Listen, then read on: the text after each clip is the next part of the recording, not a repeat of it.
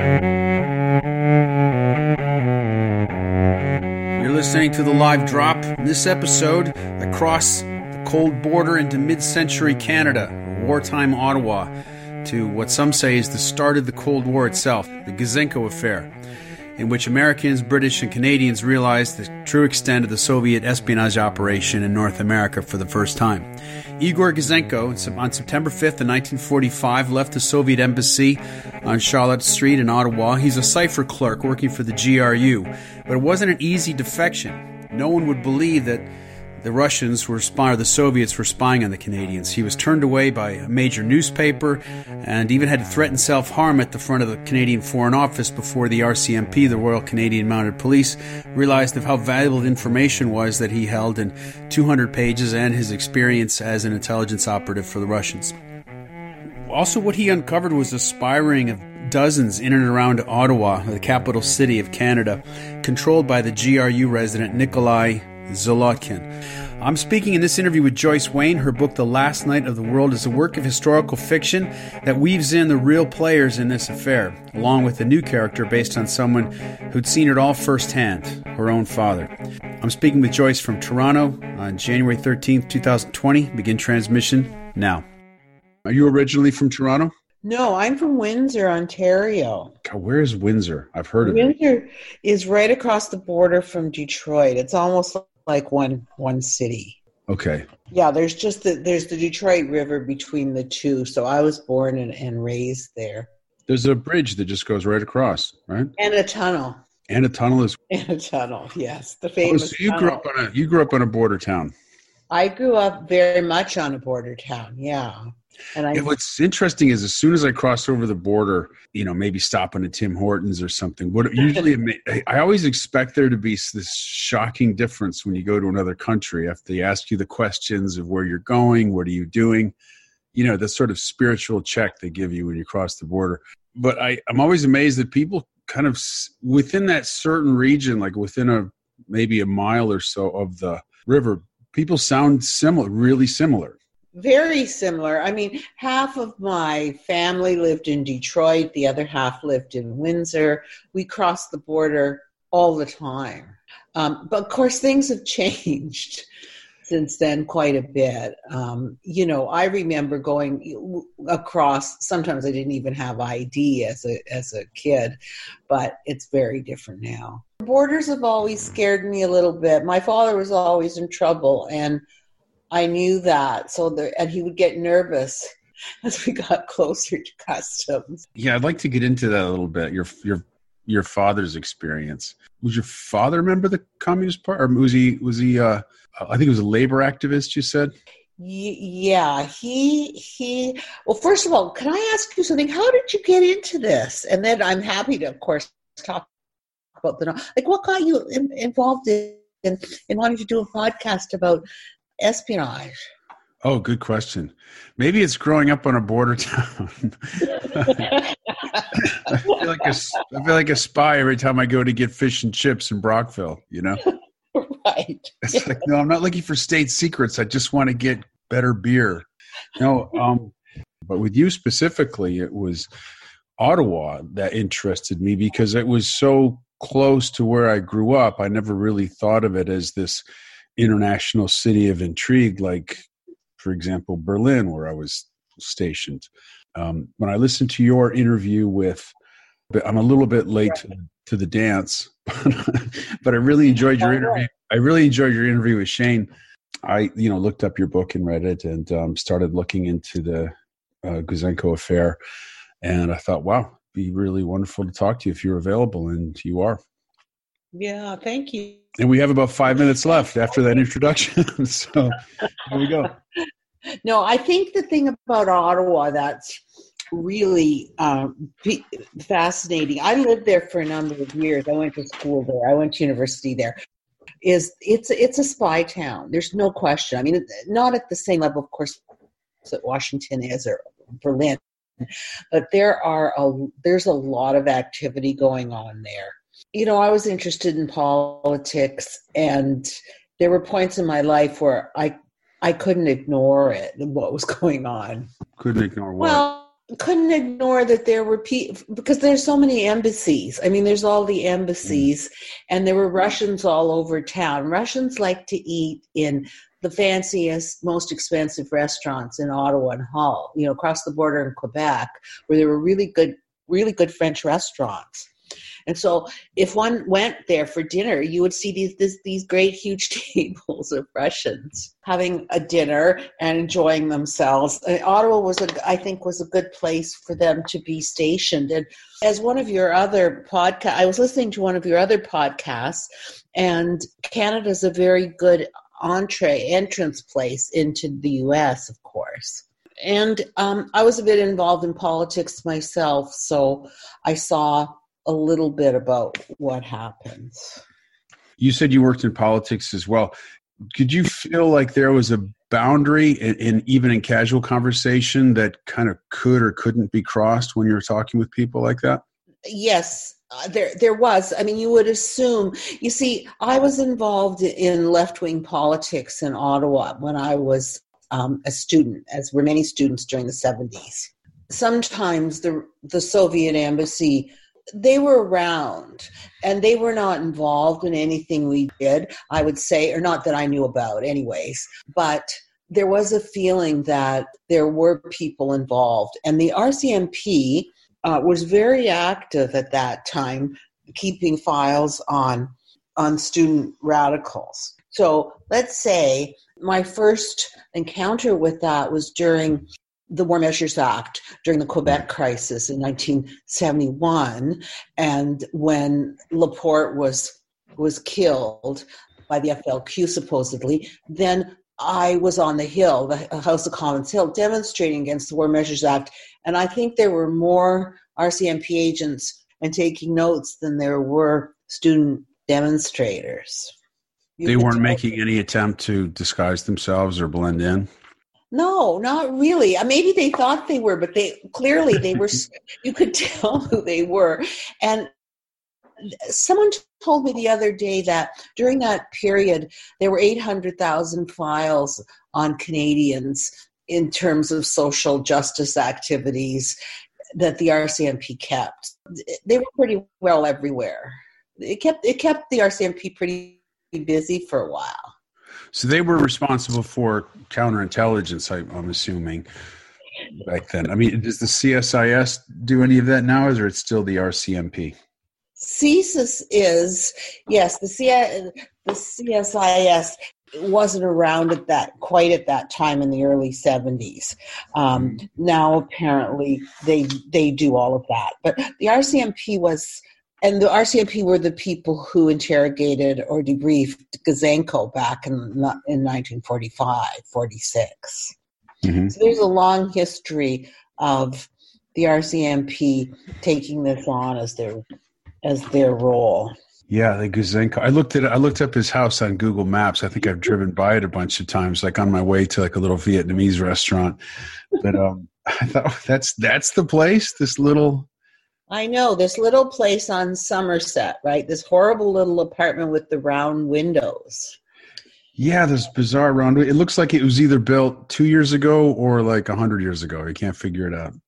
It's across from a park. I lived by there when I was a student, and I used to walk by the Gouzenko apartment quite a bit. It's a strange place. I went to visit it about a year and a half ago again, because now there's a plaque in the park. Oh, there is. Yeah, there is. They put a plaque. They're talking about Igor Gouzenko and that when he defected on September 5th, 1945. But it was, you know, a huge defection. And I think a lot of people would agree that it was the spark that started the Cold War. Had so much information about Soviet activities in Canada and the United States, and it was in 200 pages of documents. And after some futile attempts, I don't know if you know the story, but some of it is in my book, and it's real, that Gouzenko defected the same day that the first atomic bomb test on that day, a really major one by the United States. And there was quite a bit of material related to nuclear arms that he sent over. So he went to the Ottawa Journal, which was a newspaper then that came out in the evening, and he went to the night desk editor and he said, I'm Igor Gouzenko and I'm defecting from the Soviet embassy and I have all this material. And the desk editor said, you're a joker, get out of here, go home. You're drunk, I'll call you a cab. So he was afraid that if he went home, he was going, his wife and child were there. He would be picked up by Soviet agents and that would be the end for him. But he ended up going to the foreign embassy, the embassy of external, or excuse me, the Department of Foreign Affairs. And he threatened that he would kill himself if he couldn't see the minister. And it took quite a while, all day long, and then they finally thought, well, maybe this guy's legit, and they sent him over to RCMP headquarters in Ottawa. Nobody took him seriously. I mean, his wife was pregnant at the time. I also read How the Cold War Began by Amy Knight, which has some interesting background.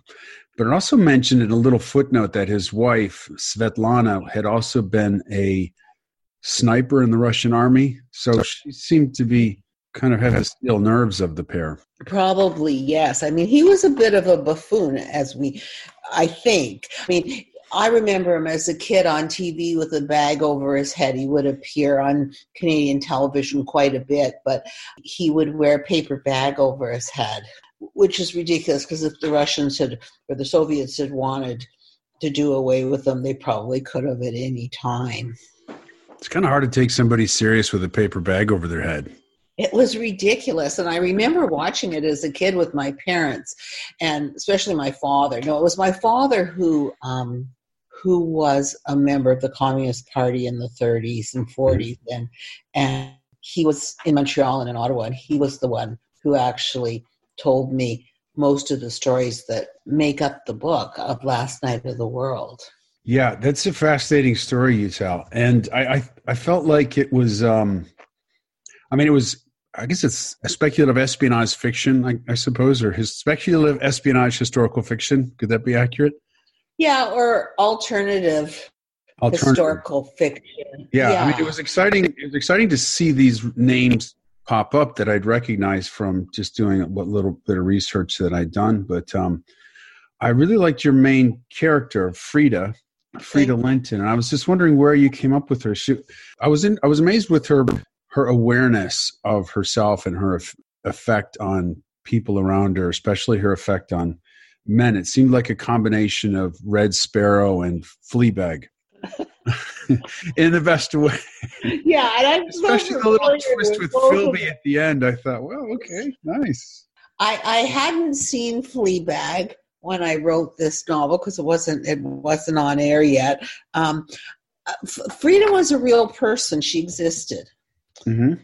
And she was a member of the Communist Party, and she was an active agent for the Soviets during that period of time. She did work for this guy named John Grierson, who was head of the National Film Board, really important fellow in Ottawa. He was doing all sorts of propaganda documentaries that were shown to Canadians on behalf of the war effort. And she was his secretary. And I'm quite sure that there's enough evidence that she at least brought him on as a fellow traveler, if you know what I mean. Right. And so she existed, and she's my interpretation. We don't know much about Freda. We don't even really know what happened to her.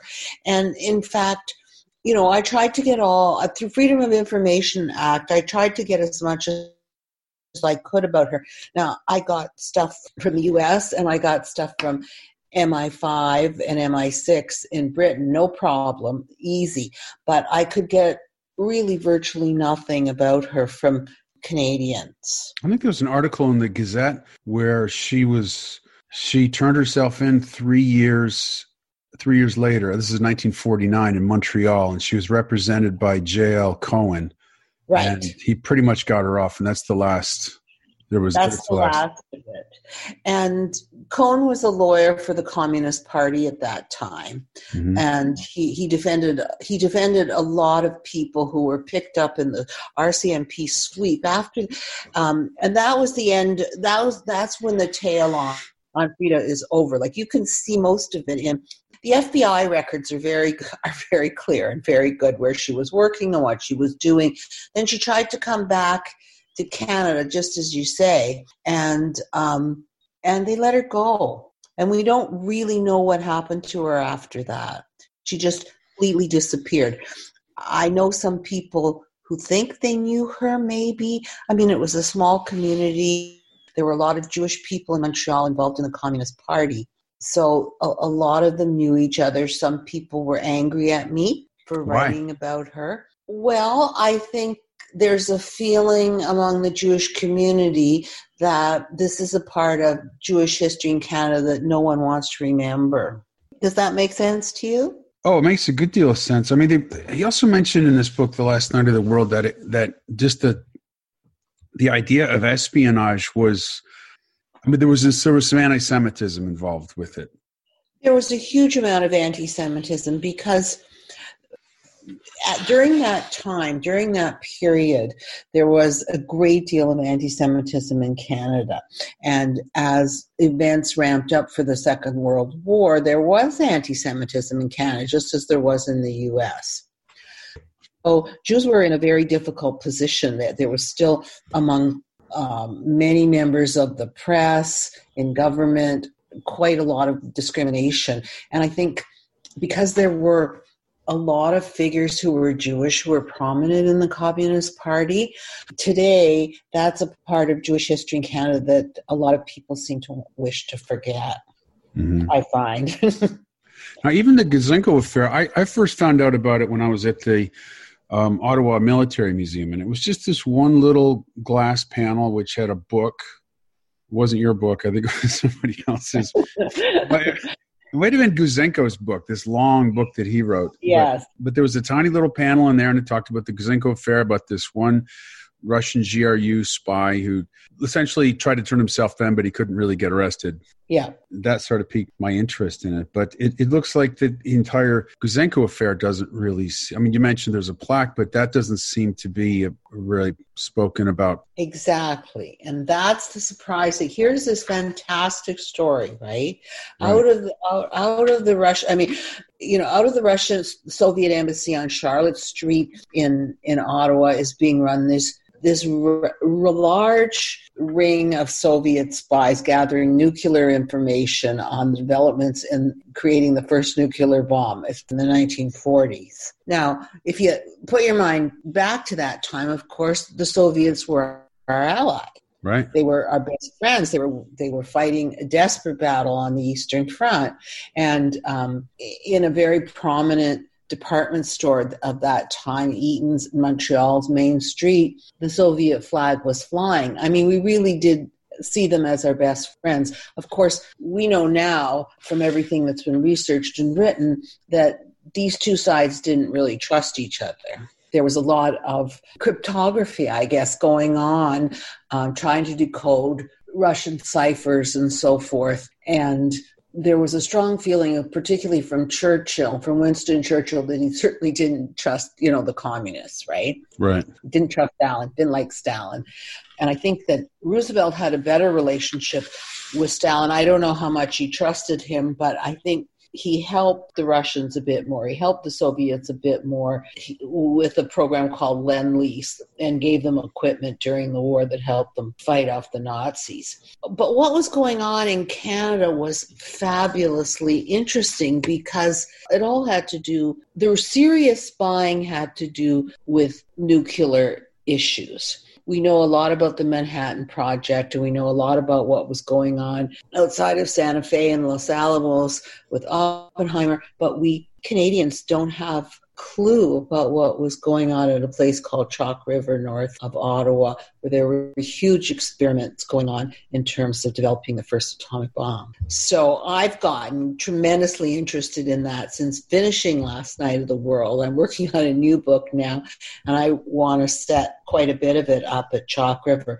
there were a number of Soviet spies working on the most important and delicate information of the time at this laboratory called Chalk River. And it's still there today.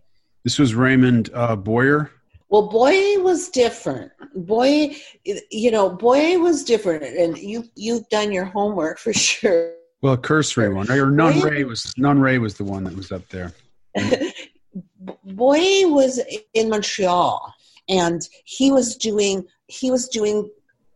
some special kind of research on something, some kind of chemical that would create a huge explosion much bigger than dynamite. RDX. He invented RDX.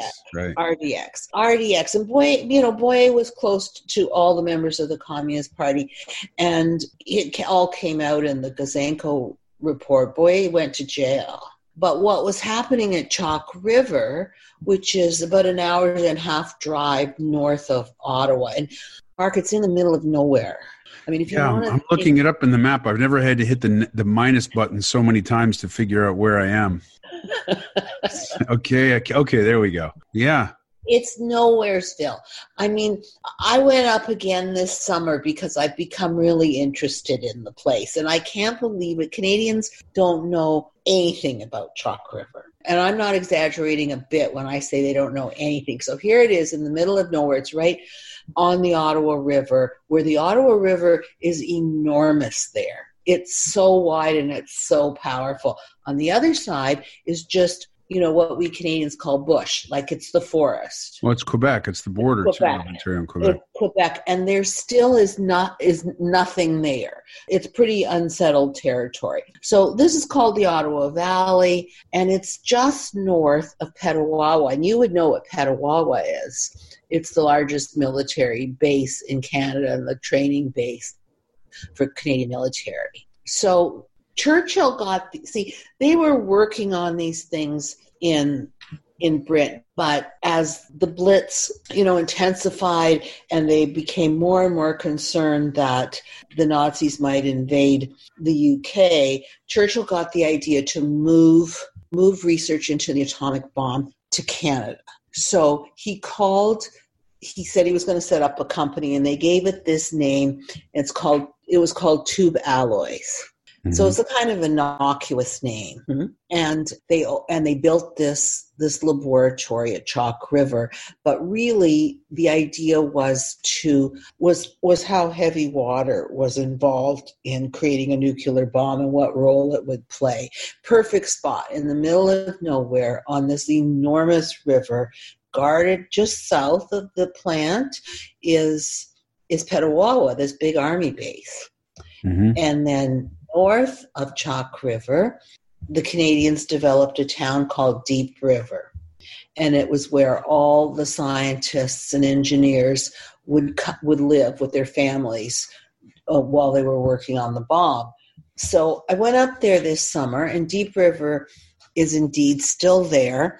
It's quite an amazing place. It has the highest concentration of PhDs in the entire country. Really? Yeah. Really? So I only got one Tim Hortons. I don't know if that means anything. No, it does. It means quite a lot. But my husband and I looked for a restaurant when we got there. We just wanted to have a sandwich or something. It wasn't so easy. But what they do have is a drama group, a library, a very nice hospital, good schools, all sorts of book clubs. It's a very, very sophisticated and interesting place in the middle of nowhere. We've got a yacht and tennis club, a ski club. Yes, all of that too. And in the summer, it's habitable. I can't imagine what it's like in the middle of the winter. And I've lived my whole life in Canada. I even lived in Ottawa, but I kept thinking, what is this place like in January, let's say now? It must be just so isolated. But I was invited to go up there to give a talk about my book, and I did. And luckily, a bunch of scientists or retired scientists from Chalk River wanted to join me, and we had dinner, and I got to know them. And they had you know, they're really, really smart people. They had done all their research on Freda Linton and Fred Rose and the characters in my book. And they brought it along with them to dinner. With questions, probably, right? Dog-eared pages. Oh yeah, the whole schmear, as we say, huh? But I was very interested by them, and I liked them a lot. And I'm going up there again in March, and one of their members has written a play about the spies, the Russian spies, the Soviet spies who were at Chalk River during the war, and they want me to see it. So of course I am. I'd love to go see that. When is it? It's March the 26th, 27th, 20th, 29th, and their own theater group, their little theater group, is doing it, and it has been written by a person who's in the group. Oh my God, that sounds cool. I'll follow up about that. It sounds fascinating. Yeah, follow up with me because, you know, I'm going. Like, there's no way I'm missing this. And they said to me, well, we can give you the addresses of the houses that the Soviet spies lived in during the war, so you can see them. So did these Soviet spies, were they known to be Soviet at the time? No, definitely not at the time. One is in my book, Alan Nunn May. He was a member of the Communist Party. You see, a lot of these guys, they came out of the same world that the Cambridge Five were in, Philby, so forth, right? McLean, Burgess. And they knew them, and they joined the party. They joined the Communist Party when they were at university in the 30s at Cambridge. And some of them were physicists and scientists. Alan Nunn May was in Canada working for the Brits, and he was a lead scientist at Chalk River. He developed, along with another member of the Communist Party named Bruno Pontecorvo, who was an Italian scientist who was also a member of the Communist Party, and he was also sending information to Moscow. So those were the two key scientists, and they were really important in developing, figuring out how to use heavy water plants. And what was the difference? Go ahead. Mm-hmm. No, you go ahead. Oh, I just wanted to know what was the difference between what was going on in Los Alamos and what was happening at Chalk River. I think what they needed was they needed to understand how to cool the rods, right, and how heavy water would work in that way. And of course, that wasn't, you know, at Los Alamos, that wasn't the place to do that. Mm-hmm. So they were working hand in glove with the people at Los Alamos in that way. And the very first prototype of a nuclear reactor, and you can see pictures of it if you look online, was called the ZEEP, Z-E-E-P, and it was the very first one, and it was built at Chalk River, even before Los Alamos. So it was a very hot and interesting place to be during the war, and here were all these scientists up in the frozen north, a number of whom were spying for the Soviets. So this group, was it called Zabotin Ring? Was there a certain name? I mean, like 39. I couldn't believe it because initially I thought there were 13, and then I started reading. I was like, there's a lot more than 13 here. Like 39 were arrested. But what were they called, and were they all focused on? Were they mostly predominantly focused on the research up north? Zabotin, of course, is a real person, Nikolai Zolotkin. He was the military attaché at the Soviet embassy in Ottawa. He worked for the GRU, and he ran this ring of spies. Right. They did varied things. I think this was the most important part of the research, because the Soviets didn't trust the Americans or any of the non-communist countries. They were afraid that they would get the bomb and use it on Russia. So Stalin was very wary. You know, that's been documented. He just did not trust the Allies. And he kind of knew from all the spying that was being done that there were all these secret things happening that the Allies weren't telling him about that had to do with nuclear developments. So it was part of what Zabotin was doing. It wasn't everything. A lot of it was really silly stuff. For instance, in my book, I talk a lot about Fred Rose, an MP. He was the first and only communist member of parliament ever elected in Canada for riding in Montreal. And Zabotin asked him to spy on what was going on in the House of Commons in Ottawa, and he did. And he didn't really need to do that. He could have read something called Hansard, which is a transcript of everything that's said during the debates in the House of Commons. It was a huge error on the part of the Soviets to get everyday, you know, members, just people who had joined the party at that time, to spy on information that could have been easily found by looking it up. So a lot of it wasn't confidential or classified. My father would always say to me when I was young, they could have just gotten all that information by reading the newspapers. Right. But instead, they want us to send them these encrypted documents to Moscow with all this information.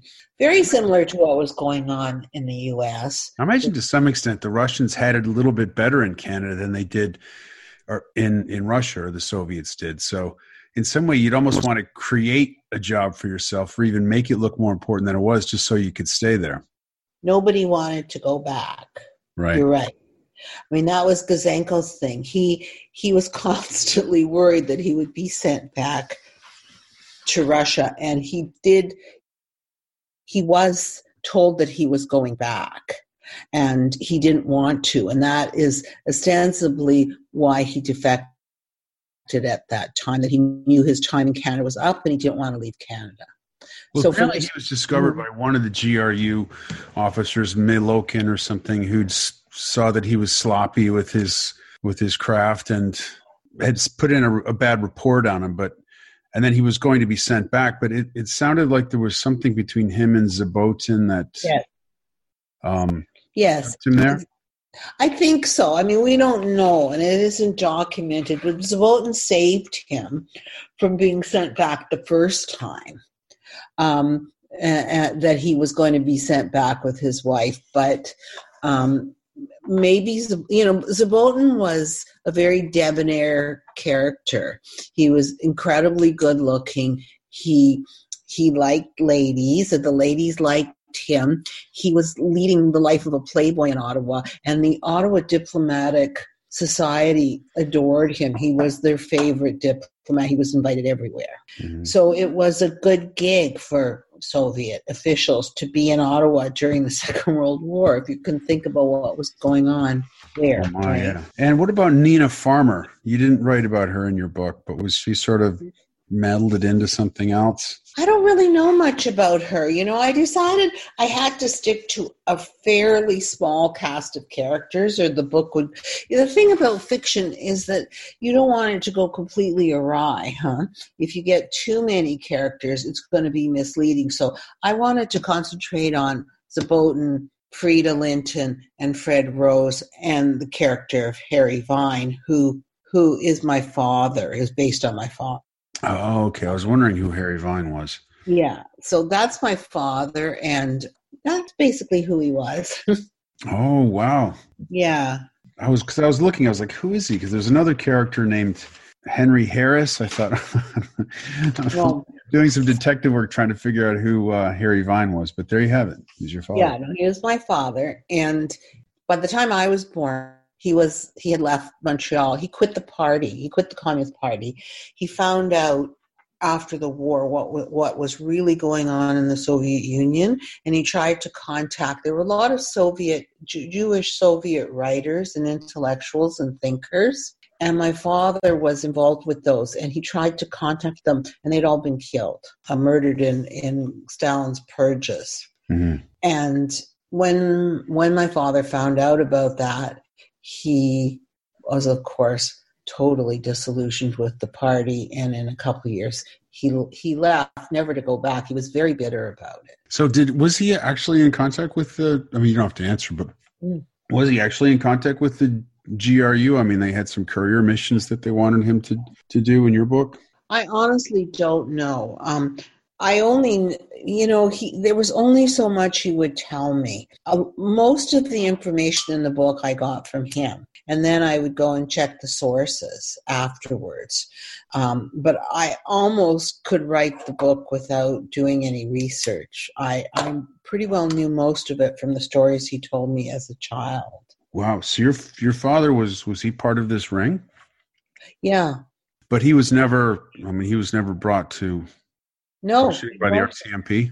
No, he wasn't. And my brother, I have a half-brother who's a great deal older than me, 25 years older than me, who says we never knew why he didn't get picked up. So, yeah, what was his secret?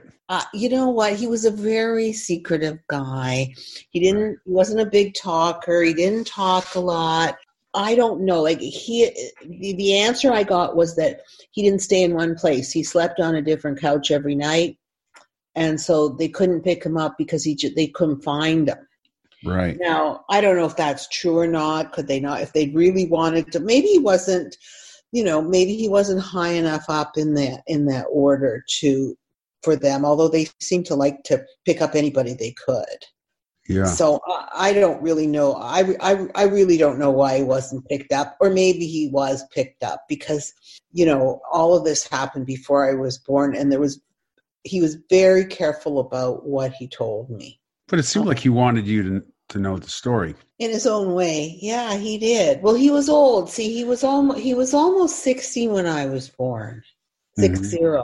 So, and my mother was his third wife. Mm-hmm. Yeah. So I think he wanted someone to talk to, and he was probably quite isolated in Windsor, Ontario, a small little town, border town. And he could see that I was interested in history. And so he started talking to me, but he didn't ever give me any information that was incriminating, if you know what I mean.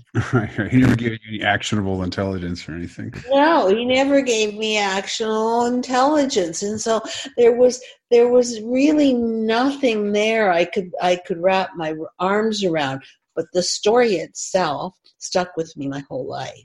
And I had written another novel set in Victorian England, and I realized after I wrote that I had to write a story about what had happened in Canada during the Second World War in terms of intelligence and counterintelligence. And since I've done that, it's gotten me entirely into that whole world. And, you know, there's a pile of books, A Mile High, that I'm looking at that I'm reading now, because we know a lot of it, but we don't know it all for sure. And we don't like talking about it here. And you don't know what you don't know. That's the scary.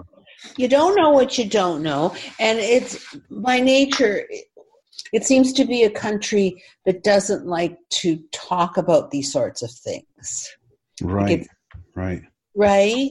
It's buried. And so if you ask most people if they'd ever heard of Igor Gouzenko or Chalk River, they'll say no. So my mission is to get a lot of this out. And I think particularly now, because of the world that we're living in, where there seems to be a lot of Soviet activity over the world every day as we speak, the thing that I find so fascinating is that essentially, you know, take away the internet, which is of course a big part about it. Russian tactics are very similar to what they were during the war. It's the same old. It's the same old way of destabilizing Western countries and also getting the information that's necessary and infiltrating different groups in Western countries. In that period, it was to move them to the left. Now it's to move them to the right. That's prescient drawing a parallel to what's happening right now. Because on the internet, the Cold War is over, so the Russians don't seem to be that big of a threat. And I imagine they kind of come and go somewhat like they did in 1942 in Ottawa. So, but I'm just wondering, you said their tactics are the same. I know there's like disinformation and exciting divisions and things like that, but did you see that in the 70s? I mean, were they, you know, trying to support the left, you know, the left students? They were trying to support the left, definitely in the 70s. And I think that, you know, there was still a Canadian Communist Party. There was the Peace Congress, which we found out that was the anti-nuclear movement in the West, in Britain, here in the United States. We found out, I don't know, 10, 20 years ago that was completely funded and run by the Soviet Union. So I think the KGB, or what was the KGB, the GRU, which is still there, have been the most important international forces in Russia/Soviet life. You know, it's propelled their position on the world stage, even after the fall of communism. Because otherwise, what would be doing that? Have there been any other instances of, like the Americans Project, or I guess where Russians were sort of resettled in? I think there was that one family in Toronto where their two children are still, their two sons are still, there was one trouble, the two sons are still trying to get Canadian citizenship. They got Canadian citizenship just recently, I think just before Christmas. They finally did. Yes, they were the children of illegals, just like the television series, the wonderful television series, The Americans. Mm-hmm. And these two boys wanted to stay in Canada, be Canadians, and they got it just before Christmas. They were at the Supreme Court. I know the lawyer who defended them. She won, and they good. Yeah, she won, and they have citizenships. I don't know.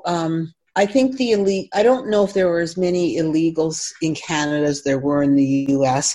I think, as one of your other guests said, Canada was a place to train Russians or Soviets in North American ways, and once they got good at it, they sent them down to the States. Oh, right.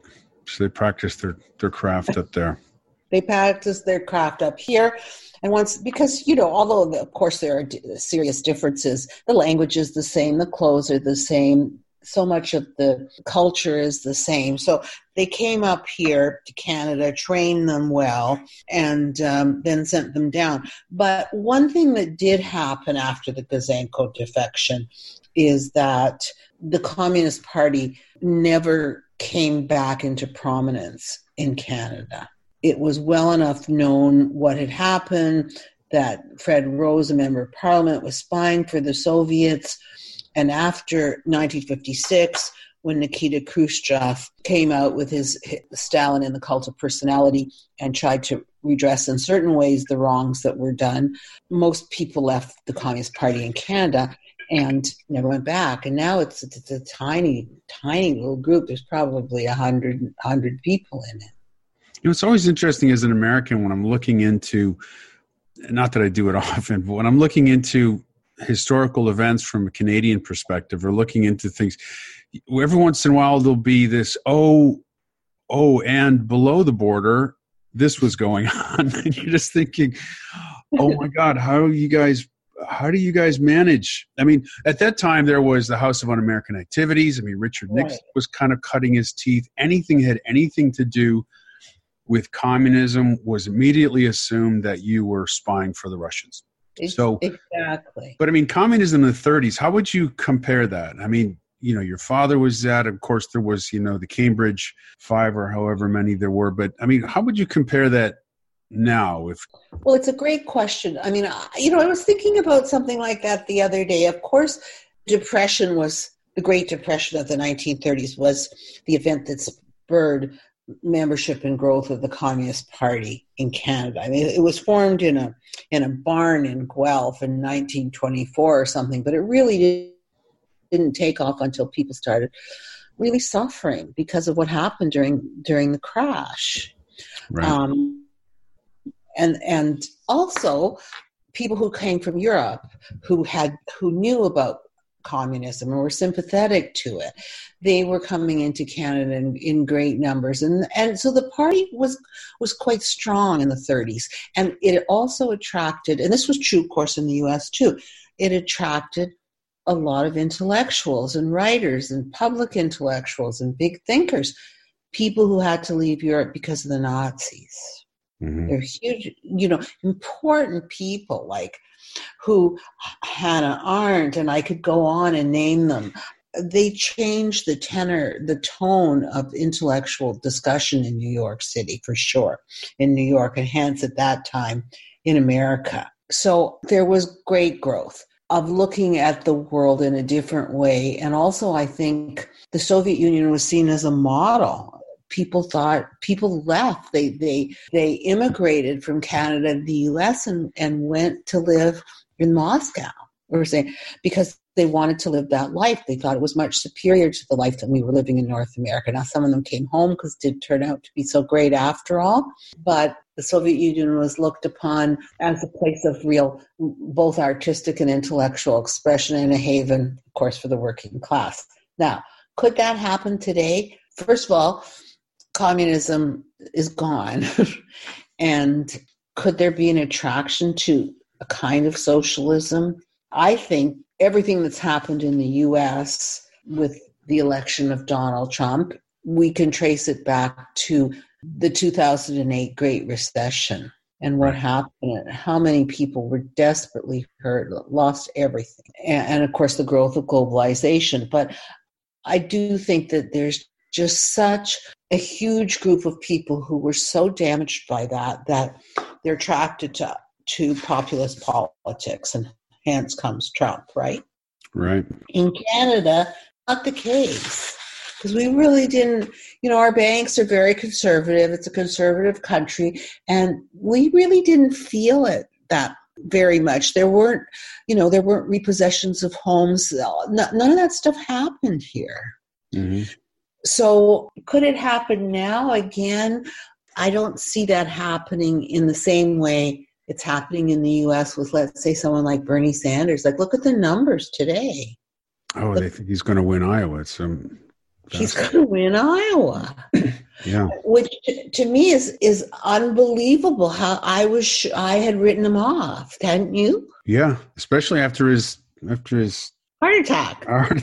I thought, well, he had a good run. He's a great guy. You know, he's obviously a principled person. I love the fact that he doesn't change his position, right?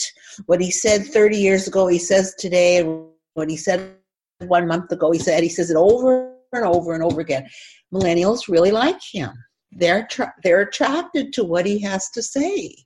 And I think it's an interesting American thing. You can't just be an attractive candidate. You have to inspire voters to actually vote. So I think with Bernie, he's giving this, you know, semi-utopian version of what he wants, and people are responding to that. Anyway, Mark, but he could win. I know. Well, I mean, I'd rather have him than Donald Trump. There goes half the audience. I mean, he could win the Democratic nomination, put it that way, because just as you say, he could inspire that group of voters, young people, many who haven't voted before, right? Mm-hmm. They really like him. I mean, my daughter is in her late 20s. And I said, oh, well, are you sure you don't you like it with Elizabeth Warren? But, you know, Elizabeth Warren doesn't bring out that side of people as much. Bernie seems to be able to appeal to people on an emotional level as well as a political level or an intellectual level. So could things happen? Yeah. I mean, we could all, you know, we're so close to you, it feels like. You know, I watch more of CNN and MSNBC than I do of Canadian news. Mm-hmm. We could be in an election very shortly between Donald Trump and Bernie Sanders. Yeah, God, that would be interesting. Wouldn't that be fascinating? And what is the role that the Russians are playing in all this? Well, it's fascinating because up here in upstate New York, I mean, once you get above, I mean, they have this strange little district 21, which kind of loops around like a snake through New York and covers all these kind of Republican areas. So I'm sort of in Trump territory right now. And a lot of things you see being shared on Facebook, you know, USA No. 1 Project.com or something. I mean, it's obviously kind of fake sites that have been set up, but a lot of it is anti-socialism, anti-communism. And I think, oh my God, the Russians are probably creating websites that are fomenting divisions by getting people excited about how terrible socialism and how terrible communism is. But they will work into it, and it won't matter who it is that runs. If it's Joe Biden or it's Bernie Sanders, they'll have a strategy. What's the strategy in Canada, though? I mean, are there divisions in Canada they can take advantage of, or are they just sort of, well, you guys are fine right now? Well, you know, we just had an election in October, And it was kind of a silly election. It was sort of focused on personality and, you know, Trudeau and so forth. Some things unsavory things he had done when he was much younger, but he won. And politically, Canada is a very different country than the United States. We might watch the TV and watch all the movies and read all American books, but it's a pretty progressive, open-minded country, and people didn't go for that stuff. They didn't like it. They didn't like the divisiveness. So he won a minority government, and right now he's very popular again because he's done all the right things about the crash of the Ukrainian plane that was on the way from, you know, that was shot down in Tehran, and people are feeling very sympathetic and good about him. So there hasn't been a swing to the right in Canada. It just hasn't happened. If anything, I think Canada's will probably move even more to the left over the next couple of years. You just have this huge cautionary tale unwinding just below you. We do. And Canadians don't like Donald Trump very much. Even, you know, conservative Canadians aren't really for this stuff. And, you know, we have a state-run broadcast corporation, the CBC, the Canadian Broadcasting Corporation, and it's pretty progressive too. And our newspapers are pretty progressive. There just aren't the same forces. The Conservative Party here tried to run on things, anti-gay stuff and anti-abortion stuff, like so conservative social issues, you know, mm-hmm. And it didn't go. It didn't go over at all. And there's no big evangelical movement either. So where do you get your base here? You don't have the same base that Trump found. And it seems to stick with him no matter what he does. Reading the stuff and knowing about the stuff or watching the stuff about Russian interference and destabilizing Western governments is more important than it's been since the end of the Second World War and throughout the, you know, the major points of the Cold War, because, you know, there's a very good chance Trump wouldn't have won if he hadn't had some help from the Russians. Oh my God, of course. Yeah. Yeah, so when we look at these stories, like the, you know, like my story and tons of other stories about what the Russians did and are doing, even if they're novels, I think they're very instructive about what the Russians are playing a long game. Why didn't you write a nonfiction book about the Gouzenko affair? Why did you feel that fiction would have an impact, or is it just your forte? Well, it's just my forte, and I wanted to write fiction. And also, I think Amy Knight did a great job in how the Cold War started. I mean, she's an American historian, and she covered it in that book. Have you read Gouzenko's book, that long novel of his? I have. I've read parts of it. I haven't. I think it was ghosted, you know, a lot of it. I haven't read the whole thing, but I certainly have read deeply in that period and what was going on. You know, there's a great, I mean, I could list off so many fantastic books to you, but there's a great new book that came out, The Spy Who Changed the World, by a Russian national who's doing a PhD at Leeds in the UK. And she talks about the huge number of spies that the Russians had in the U.S. before and during World War II, and how they had infiltrated every single area of American industry and research and development. I had to get it from Europe. I haven't seen it on sale here. Oh, that sounds interesting. Yeah, it's called The Spy Who Changed the World. I think you would really like it.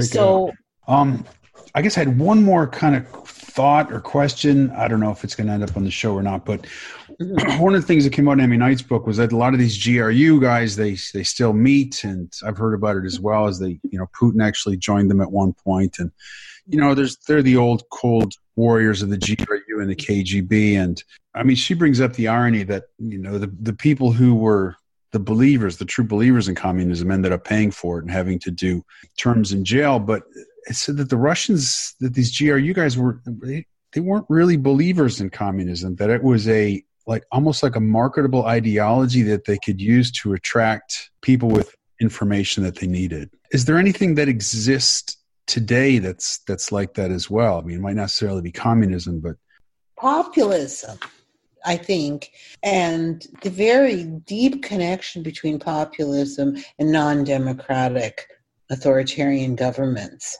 I mean, there's such a huge historical streak of authoritarian governments in Russia. People seem to a certain extent, thrive on it. They feel safer with an authoritarian government than they do. I mean, what I do think is happening, and it is unbelievably serious, is the downward trend of liberal democracies across the world. And I think they're selling us that. They want us to believe that liberal democracies don't work in favor of the people or the majority of people. Mm-hmm. Something that I'm just personally so against, because I think it leads to authoritarian dictatorships.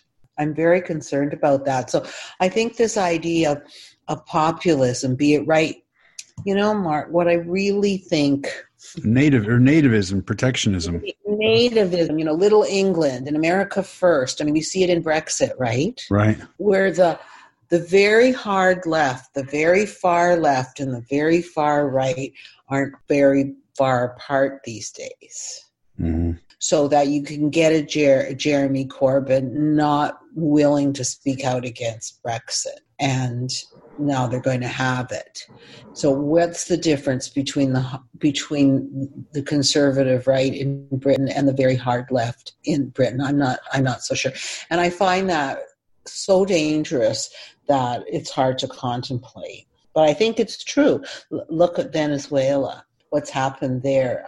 When you start starving your own people, then I'd say the ideology that you mouth doesn't really matter too much.